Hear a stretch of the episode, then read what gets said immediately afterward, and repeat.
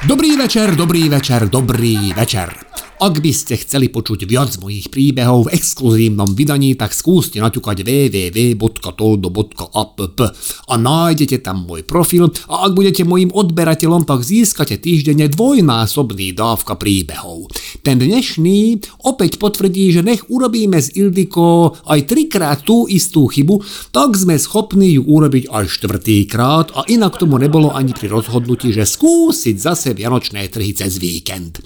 A aby toho nebolo málo, tak Ildiko vybrala, že Brno, lebo vraj počula, že sú tam trhy nádherné. Oni aj boli, len my sme prekliati a všade, kam prídeme, sa všetko okolo nás dojebe. Tak ako Ildiko nevie ani len po slovensky poriadne a nie ešte, že po česky. Vie, že už dlho zháňam zváračku a tak mi chcela akože na prekvapkanie ježiškovské urobiť radosť, tak keď zbadala stánok s nápisom Svažák a stále iba sto korún českých, tak si povedala, že to stojí za to a vypýtala jeden. Trošku čudovala, keď jej dali varené víno a vypýtali si stopäťdesiat korún, lebo bol zálohovaný pohár, ale myslela, že je to pozornosť podniku, že kým ešte zabalia zváračku, tak nech zákazník nemrzne. Stála tam asi desať minút, Svažák už vypila a kúkla na predavača a ten obsluhoval medzi tým ostatných. Ildiko zrazu, že kedy už bude tá zváračka, no on jej dal ďalší Svažák, už len zast, lebo pohár mala a zase čakala, že kedy dostane tú zváračku. Po treťom pohári vareného vína zistila tri veci. Že jej není zima, že je najebaná a že Svažák není zváračka, ale varené vína. V tomto stave som ju našiel, lebo mi volala, že nech si po ňu prídem ju vyzdvihnúť. Ona to totiž to celé chcela urobiť ako prekvapkanie, takže mňa najprv poslala, že nech si urobím kolečko na trhoch. A ja som zase narazil na stánok, kde predávali italské bombardíno. A keďže som čakal dlho, tak som tiež stihol tri. A to už samo o sebe v jednom je toho dosť, konkrétne vaječný likér, rum a whisky, takže ani mne už nebola zima, ale najebaný som ešte nebol, len som mal zalepené črevá z tohto bombardína. Takže všetko ostatné, čo som od toho momentu po troch bombardínach zjedol, sa neposúvalo v črevách smerom dole, ale sa hromadilo na seba, až kým nedosiahlo hranicu hltana.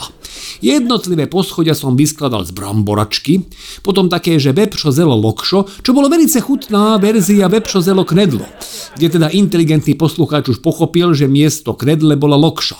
A teda kapusta a bravčové natrhané bolo v tej lokši zamotané. Všetko fasa fajnota, ale jak som do toho kusol, tak šťava so zelím a komplet ostriekala a na bielej bunde sa to fakt, že vynímalo. Som vyzeral, jak keby som sa dočural popri tom, jak robím stoj na rukách.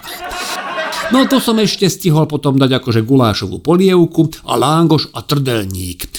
Takže s jedlom, ktoré mi už škrapkalo mandle, ma Ildiko vzala na ruské kolo. Teda už sa to vzhľadom na politickú situáciu nevolá ruské kolo, ale vianočné kolo. Ruské vajce už tiež nie je ruské vajce, ale vajce s majonézou a šunkou a ruská zvrzlina.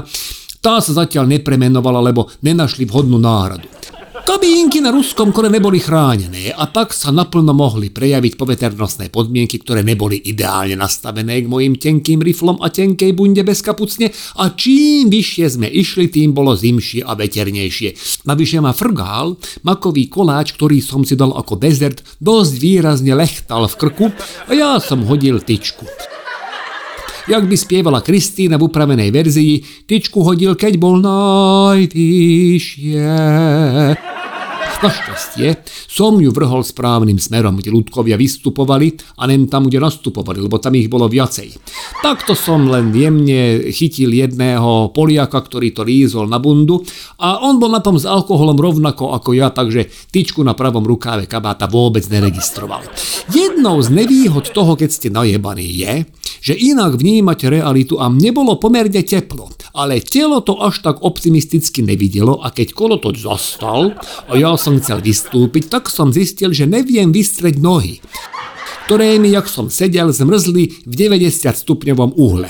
Až mladá brigádnička, ktorá ako jediná okrem toho, že trhala lístky, aj trošku rozmýšľala, dovliekla z dajakej kabínky elektrický fukár a po pätnástich minútach mi kolená povolili a kolo sa mohlo spustiť.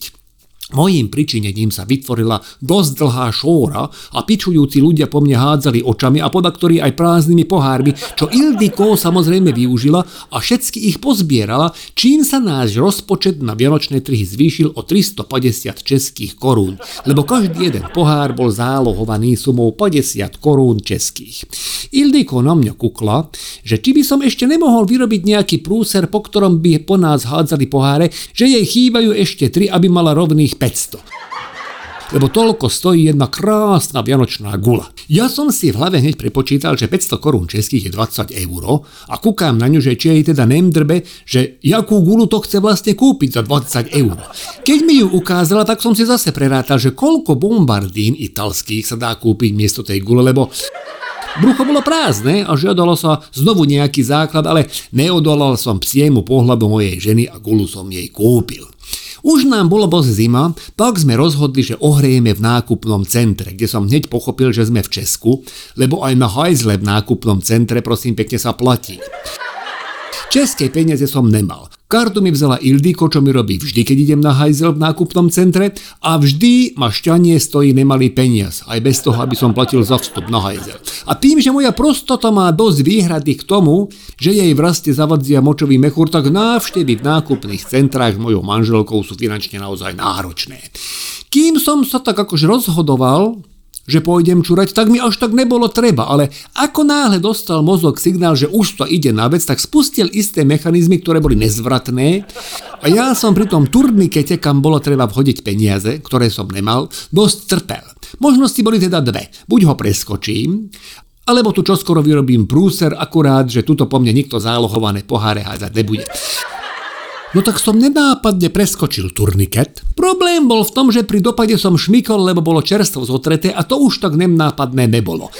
Vyleteli mi nohy do luftu a jak v kreslenej rozprávke Toma Jerry som visel asi tak tri sekundy vo vzduchu, čas okolo mňa zastal a potom som drbol nabok a ozval sa velice čudesný zvuk. Všetci, čo boli na blízku, mali pocit, že som si zlomil kosti na márne kusky, ale našťastie ten zvuk vydala vianočná gula za päťsto českých korún, ktorú mi Ildiko napchala do vrecka bundy, vraj tam bude najbezpečnejšie. Ešte jeden moment nastal, ktorý som si najprv neuvedomil, až neskôr mi došlo, že mi je teplo v oblasti rozkroku. Ten úder o zem bol asi pre močový mechúr už veľa. A tak, aby nepraskol, tak vypustil šťavu. Do toho mi volá Ildiko, že lacikám, som pri pokladni, došiel mi kredit na karte, dojde ma zachrániť.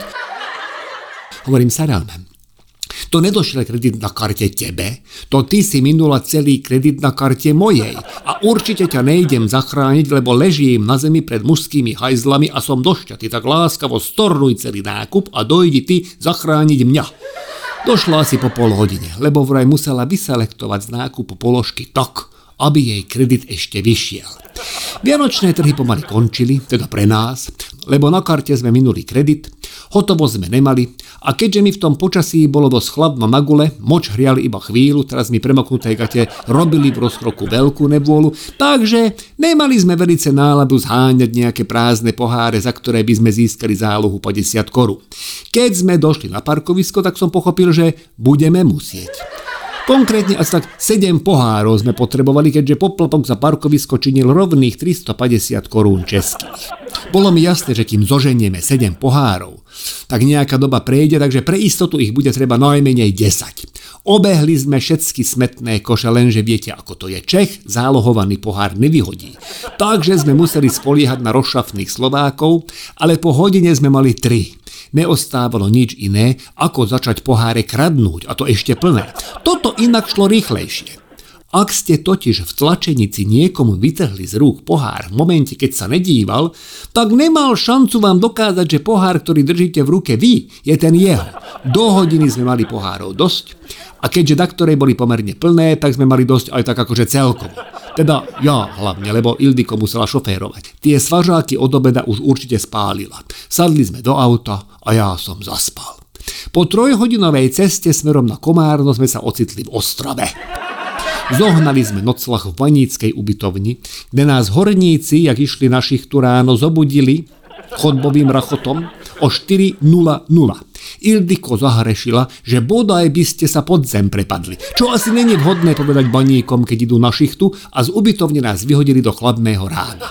Domov sme došli na prvú adventnú nedelu, dodrbaný tak, že som nebol schopný ani zapáliť jedinú jednu sviečku na venci a zaprisahal som sa, že už nikdy viac vianočné trhy, ani keby ma volali do Las Vegas. Všetkým vám želám krásny začiatok adventu a teším zase o týždeň. Bison, Látáša.